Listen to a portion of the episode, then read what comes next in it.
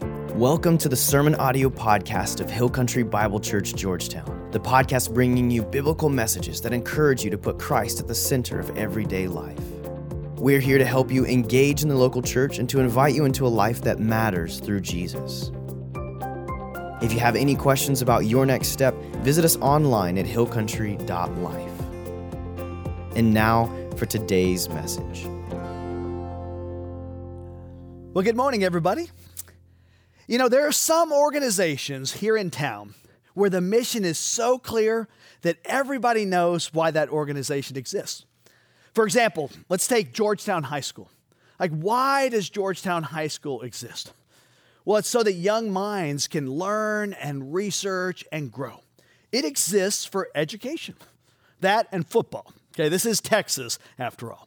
So, education, football, that's pretty much why Georgetown High School exists. Okay, how about St. David's Hospital? Like, why does the hospital exist? Well, it's so that people can live. A hospital keeps people healthy, a hospital keeps people alive. And what about Starbucks coffee? Why does Starbucks exist? Same reason. Starbucks helps people come alive, right? And what about Hill Country Bible Church, Georgetown? Now, here's a key question Why does our church exist? Why does it matter? I mean, what does God expect from you and from me? Well, that's what we're going to talk about today. And interestingly enough, we're going to start back in the book of Exodus. I'm going to do a bit of a deep dive here theologically this morning to help you better understand the concepts of holiness, the purpose of the Old Testament tabernacle, and how all that ties into the coming of Jesus and our mission as a church. So stay with me here. Let me begin with a little background information. Okay, Israel has just escaped from captivity in Egypt, and they're heading toward the promised land. And they're on their way through the wilderness, and God tells Moses he wants the people to build a sort of sanctuary for him. And then the rest of the book of Exodus is pretty much a blueprint of instructions for this house. And the main idea we're going to key in on is this certain places, certain objects, even certain people were to be set apart they were to be sacred, they were to be holy.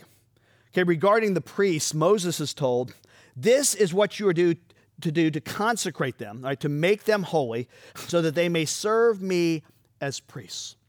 So there were certain things that had to be done to make these priests holy. Certain people were to be set apart as holy, and then certain places were to be set apart as sacred as well. You know, they were to make this tabernacle with an outer courtyard and an inside part called the holy place. And then finally, at the center of the holy place, where the Ark of the Covenant was to be kept, it was to be even more sacred. It was called the Holy of Holies, or the most holy place. And they were told that a curtain should separate the holy place from the most holy place. Now, this concept of sacredness, I think it's very different than the mindset in our world. So I was trying to think of a modern day example here. the closest I could come is this. This is what always comes to my mind. On certain planes, what do they use to separate the coach section from first class? They use a curtain, right? And if you're in coach, you're not allowed to go on the other side of that curtain because people in coach are common, right? They're ordinary, they're secular. But first class is the holy of holies. Right? They have the sacred chairs, the wide chairs. They have the sacred linens and the cutlery of sacred metals. Now, you can't use that stuff if you're in coach. And if you're in the Holy of Holies on a plane, you have to be pure, you have to be clean. And so they bring you a moist towelette to bathe your face. In coach, you just sit there in your own sweat and nobody really cares, right? And if you're in coach, you also can't go to the other side of that curtain to use the sacred restrooms of first class either. Do you get the picture here? Like there's this space divided by a curtain, so nothing can go in and out of there. And this whole space where they're going to prepare the sacrifice is holy, and certain meat is considered holy as well. It says, Take the ram for the ordination, that would be the offering, and cook the meat in a sacred place. But no one else may eat them because they're sacred. And if any of the meat of the ordination ram or any bread is left over till morning, burn it up it must not be eaten because it is sacred. And then the altar where it's going to be offered, that's to be sacred, that's to be holy. Says, For seven days make atonement for the altar and consecrate it. Then the altar will be most holy, and whatever touches it will be holy. You know, both holiness and uncleanness are kind of like a physical contagion in that sense. They spread by touch. All right? So you have people, places, meat, altars that are holy, but that's not all. There are also clothes, garments that are sacred, that are holy. You know, they're instructed to make these sacred garments a breastplate, an ephod, a robe, a tunic, a turban, and a sash. Exodus 28 4 says, They are to make these sacred garments for your brother Aaron and his sons so that they may serve me as priests. Okay, certain garments are now to be sacred. Yeah, I was trying to come up with a modern day example, and the closest I could come would be a wedding. You know, at a wedding, what does the bride wear? Well, it's a wedding dress. And it's a special dress. How often does she wear it after the wedding? Never. Like it's set apart. What does a groom wear at a wedding? Nobody cares, right? He's just a dude. Nothing sacred about a groom. But the bride has other sacred garments too, like something old, something new, something borrowed, something blue, set apart. Sacred garments. It says, Take the garments and dress Aaron with the tunic, the robe of the ephod, the ephod itself, and the breastpiece. Fasten the ephod on him by its skillfully woven waistband. Put the turban on his head and attach the sacred diadem to the turban. So now there's some kind of an emblem or a sign, and that is holy. Then there's certain oils that they're to blend. It says, make these into a sacred anointing oil, a fragrant blend, the work of a perfumer. And finally, they're to make incense. It says, it is to be salted and pure and sacred. It shall be most holy to you. Sacred people, sacred tent, sacred places, sacred garments, sacred meat, sacred incense, sacred oils. Wow. It's like there's ordinary stuff and there's holy stuff. But why such a huge emphasis on this concept of sacred and common? It's like they needed to learn something about the holiness of God. They needed a kind of radar, kind of discernment, but it's not all clear yet. And so they're given training wheels to teach them for a while. But it's like they have two realms. Okay, one realm is the holy, the clean, the pure, the sacred. And then there's a curtain. And the other realm is the ordinary, the everyday, common, secular realm. Right? This is special, this is not special. This is for a few, the priests, the chief priests. This is for everybody. You can be normal and live over here. This is everyday life. But over here is the sacred, the holy. And it gets a different set of rules. Now, within the holiness sphere, there were even gradations of holiness. Like certain places were holier than others. You know, at the core, the holiest place was the Holy of Holies. It's also called the most holy place. Then after that, you would move to the holy place, and then the sanctuary of the temple. And then beyond that were the courtyards that were nearby. And of course, all that was contained in Jerusalem. And Jerusalem wasn't just a city, it was the holy city. And then Jerusalem is in Palestine. Palestine was not just an ordinary land, I mean, to this day, it's sometimes called the Holy Land. And then there's the rest of the earth. And the closer you get to the most holy place, the closer you get to God, the holier it is. It's kind of like a nuclear power plant. You know, the closer you get to the nuclear reactor, the more radiation you're bombarded with. In the Old Testament, it was like holiness was centralized right there. In fact, a fascinating aspect of the tabernacle is that in the outer courts, the metal used for the rods and the posts is bronze. And then as you move inward, they use silver. And when you get to the holy place, the objects are covered in gold. And in the most holy place, everything that is metal is pure gold. So as you move toward the holy place, the increased value of metals indicates increased levels of holiness. And when you get to the center, that's like ground zero. There is the presence of God, visualized by a cloud that covered the tent of meeting. And the glory of the Lord, the Shekinah glory, filled the tabernacle. Right, you still with me? Now, it gets even more interesting when it comes to people. You know, certain people were set apart as holier than other people. And the holiest person in all of Israel is the high priest. Okay, only the high priest gets to go into the most holy place, and at that, only one time a year. Then, after the high priest, there are the other priests. And then there are the Levites, they assist the priests. And then, after that, are the men and women of Israel. And then, beyond that, are the Gentiles.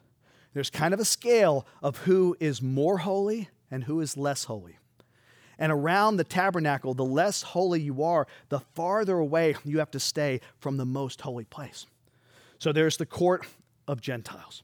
And if you're a Gentile, you can go this far, no farther. Then the court of the women. If you're a woman of Israel, you can go this far, but no farther. Then the court of the men, men, right? If you're a man, you can go up to that boundary, but no further. And, and then the priest might be allowed into the tabernacle or the temple, but the most holy place, that's reserved. There was a curtain that shut everybody else out and shut the holy in. And the whole framework is built around separating the holy from the ordinary. And the visual of it all were these dividing walls, okay? Dividing walls. But then Jesus comes along and everything is going to change. Okay, this is the hinge of history. Jesus comes, and what happens to this old system? Well, look at what Jesus does. Okay, speaking of Jesus, John 1:14 says, "The word okay, that's Jesus, became flesh and dwelt among us. Okay, the Greek word for dwelt here is skenoo, which was derived from their word for tent or tabernacle. Okay, John uses this word very deliberately. It can be translated as the word became flesh and tabernacled among us. In other words, what the tabernacle itself was just a picture of has now become a reality in Jesus Christ. God has come and is now present in our midst. That's why John says the Word became flesh and dwelt among us, and we saw his glory. We beheld his glory. It was glorious. See, John is using loaded language here. Part of what this means is that the old system is not going to work anymore because what it was a picture of has now become a reality in Jesus. God now lives among us. And folks, Jesus constantly gets in trouble for violating this boundary, this old system. Like he eats with sinners, and he gets in trouble for that. He doesn't regard them as making him unholy. In fact, it's like he thinks he can make them holy. Hey, that was unheard of. He touches lepers, and it's like he doesn't think they have the power to make him unclean. It's like he thinks he can make them clean. And he heals on the Sabbath when that wasn't allowed. And when he gets criticized for violating this distinction between what's holy and what's ordinary, not only does he not apologize for it, he makes the most outrageous statements. You know, once Jesus and his disciples were walking along on the Sabbath, and they were picking and eating grain. And some of the religious leaders got on his case for that. And so Jesus, he talks about an Old Testament passage where David and his companions went into the tabernacle and ate the sacred bread. And he's basically saying, you guys ought to know better than to have a superficial reading of the law. And he goes on to say this I tell you that one greater than the temple is here. Let me say that again. One greater than the temple is here. Now, that is a staggering statement. I mean, who's he referring to? Himself. Why is he greater than the temple? Because the temple was a picture of God's presence on earth. Now it's not just a picture anymore. Now God has come to earth. One greater than the temple is here, Jesus says. That's staggering. That was mind blowing for them. You see, in the old system, the temple was the holiest place on earth. Now, the holiest place is wherever Jesus is. What does that mean? Well, it means that now ordinary food, ordinary days, ordinary offices, ordinary schools, ordinary people are becoming cleansed and holy and God bathed because they are where Jesus is. And the old system's going to have to go. Like the old way of thinking, some stuff is on the holy list and everything else is just ordinary, that's history. Speaking to Gentiles, Ephesians 2 12 to 15 says this Remember, that at that time you were separate from Christ, excluded from citizenship in Israel, and foreigners to the covenants of the promise, without hope and without God in the world. But now, in Christ Jesus, you who once were far away have been brought near through the blood of Christ. For he himself is our peace, who has made the two one and has destroyed the barrier, the dividing wall of hostility, by abolishing in his flesh the law with its commandments and regulations. Wow. Yeah, one day, a Samaritan woman was talking with Jesus, and she asked him a question. It was a hot topic question in that day. Okay, she's a Samaritan, and they believed that God was revealed in a different way, like they worshiped in a different place on a different mountain. And she says to Jesus, The Samaritans worship on Mount Gerizim, and you Jews worship in Jerusalem. Who's right? Now, of course, any rabbi knew the correct answer to this question Jerusalem, the temple. That's where God is. But Jesus says, Believe me, woman, a time is coming when you will worship the Father neither on this mountain nor in Jerusalem. Okay, her jaw is dropping at this point. A time is coming and has now come when the true worshipers will worship the Father in spirit and in truth. Doesn't matter where, because wherever Jesus is, it's holy ground. One day, a group of religious leaders asked Jesus for a sign. And he says this He says, Destroy this temple, and I will raise it again in three days. Again, he's saying things no rabbi would say. He says, Destroy this temple. And he's talking about himself. He's talking about his body as the center of the presence of God. And he's linking his death to the death of this old system. And he's linking his resurrection to the birth of a new system.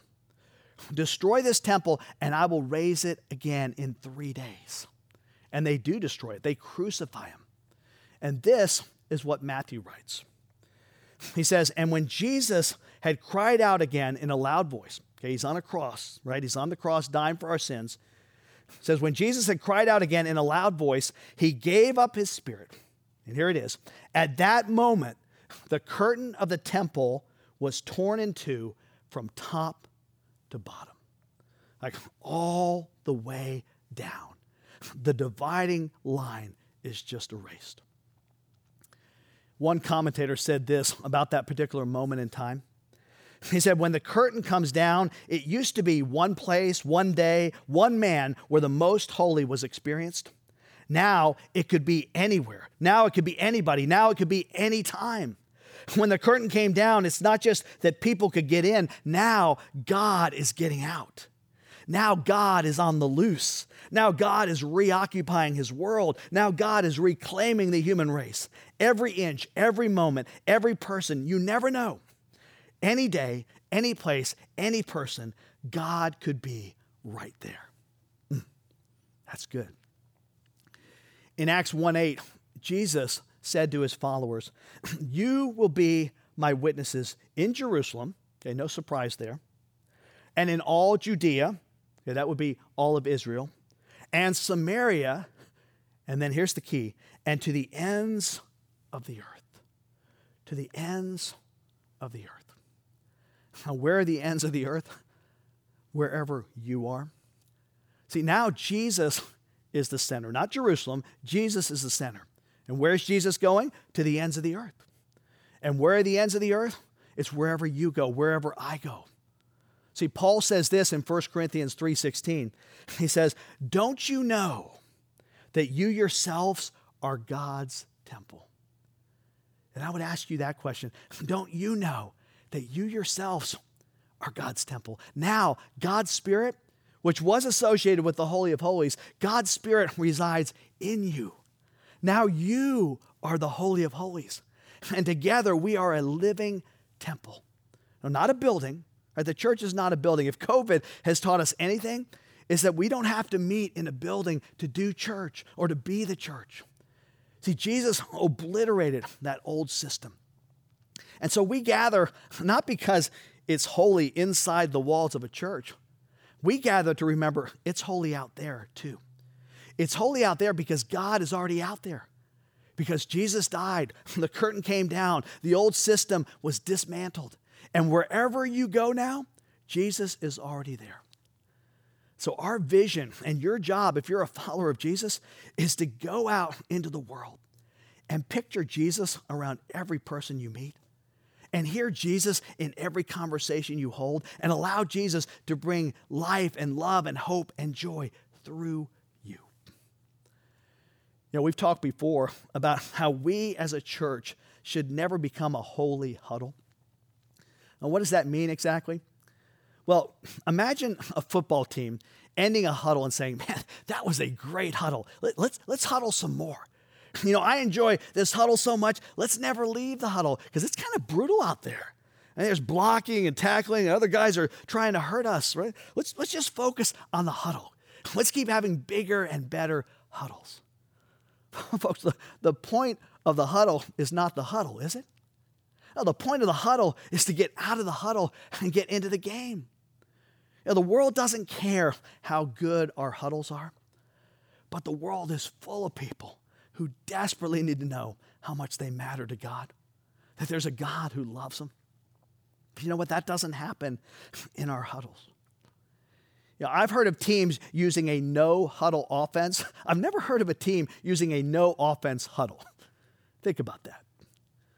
Or imagine the staff in a hospital saying, you know what, we're all so healthy around here. I'm healthy, you're healthy. Whatever we do, okay, let's not let any sick people around us. I mean, our goal is to avoid sick people at all costs because they might make us sick. you may laugh, but that's a common mentality among Christians today. But try squaring that up against what Jesus said. Here's what Jesus said He said, It's not the healthy who need a doctor. It's not the healthy who need a doctor, not these guys over here who think they're healthy and holy, but the sick. And of course, that's all of us apart from Jesus. He says, I have not come to call the righteous, but sinners. You see, we're all in the same boat as sinners. We're all fallen, but we are all God loved. And when you go into the world, you'll discover Jesus is already there. And when you see people, including people you don't like, right, the problem people or the outcasts of society, Jesus loves them. Jesus cares about them. You know, as a good dispensationalist in my theology, I understand that Matthew 25 40 actually speaks of a time in the future in the millennial kingdom. But I would tell you that the principle of this passage still applies to us today when Jesus says this I tell you the truth, whatever you did for one of the least of these, you did it for me. Whatever you did for one of the least of these you know, the hurting, the sick, the poor, those who have done something wrong and, and now they're in prison somewhere. In some way that you might not fully understand, whatever you did for them, I was there, Jesus says. You did it for me. You did it for me. Jesus says, You love them, you're loving me. You ignore them, you're ignoring me. See, people are holy ground. you know, Paul understood this. He said, Whatever you do, work at it with all your heart, as working for the Lord, not for human masters. It is the Lord Christ you are serving. Whatever you do, your mission is to bring God's love to the world. In whatever you do, volunteer or paid, like in your cubicle, your office, your desk, your school, your neighborhood, you are on holy ground. You're on holy ground there. And we gather together either in a church building or houses or via Zoom to prepare ourselves to bring His love to the world. So, no more, here's our little club with our rules, our building, our customs, our clothes. Like, we've got to get out of the huddle and join Jesus in His work in the world. So, let's get out and, and help somebody who's sick or lonely or, or spiritually lost You know, spend some time with an elderly person in an assisted living facility if you can. Or, or befriend somebody at work because everybody needs a friend. Or go visit somebody in jail because there are a lot of people who are sitting there all by themselves. You know, maybe buy food for someone in need this Thanksgiving and deliver it to them. Or have the courage to help someone who doesn't know Jesus take a next step in their spiritual journey. Like maybe invite them to church or send them the link to watch the message online. Like bless a child, teach a teenager, love a neighbor. I mean, Jesus has already gone out to reclaim his world. So let's get out of the huddle and join him. Let's get out there, people. Every person God looks at, he loves. This is John 3:16. For God so loved the world. For God so loved the world. And he calls us to reach out to them in love. Look at 2 Corinthians 5. It says, God is reconciling the world to himself in Christ, not counting men's sins against them. And he has committed to us the message of reconciliation. I want you to hear that again. He has committed to us, to you and to me, the message of reconciliation. We are therefore Christ's ambassadors, as though God were making his appeal through us. Mm. We live in a world that's so divisive. Like one group fighting against another, culture wars, people writing off people they don't like or they don't agree with. It's just so ugly. You know what? I think our world is crying out for some community that says, you know what? We want to love you. You don't have to be like us first. We just want to love you because God loves you. But what if we were that group? A church known for loving people, all people, because there's no division in Jesus. Folks, the curtain has come down, and now God is on the loose. Now God is reoccupying his world. Now God is reclaiming the human race, and He's doing it through us. He's making His appeal through us, He's showing His love through us. Let's unleash God's love here in Georgetown, Texas, and beyond, so that every man, every woman, and every child can experience the life changing reality of Jesus. The world is waiting. God is waiting on us to go and be his ambassadors. Will you do that? Let's pray. Lord, that's my prayer. God, that we would recognize that you have torn down the curtain. The dividing wall of hostility is gone. That the holiest place now on earth is, is no longer the most holy place in a temple somewhere, a tabernacle. It's wherever you are, Jesus. And you are everywhere. And you call us to go. You call us to represent you, to bring your love to a lost and dying and broken world. God, would we take that mission seriously? Would we not just stay in our holy huddles and come to church or do church at home and small group and the things we do with other believers? I, I pray that it wouldn't be about the huddle, it would be about getting out of the huddle and going and, and making a difference, blocking and tackling and, and scoring for you. Lord, that we would be on the offensive and that we would recognize that as we take stands and, and move forward and, and bring your love to lost people, to hurting people, to sick people, to lonely people, to people who need to know that there's a God who loves them, that we could change the world one life at a time. So, God, I just pray that through your Holy Spirit, we would be able to do this, that we would recognize our calling is to love our neighbor as ourselves, including our enemies. You say, love our enemies, even.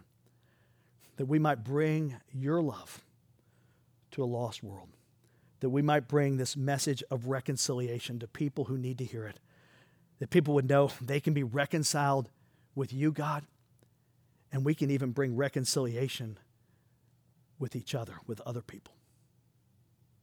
Help us to do that. In Jesus' name.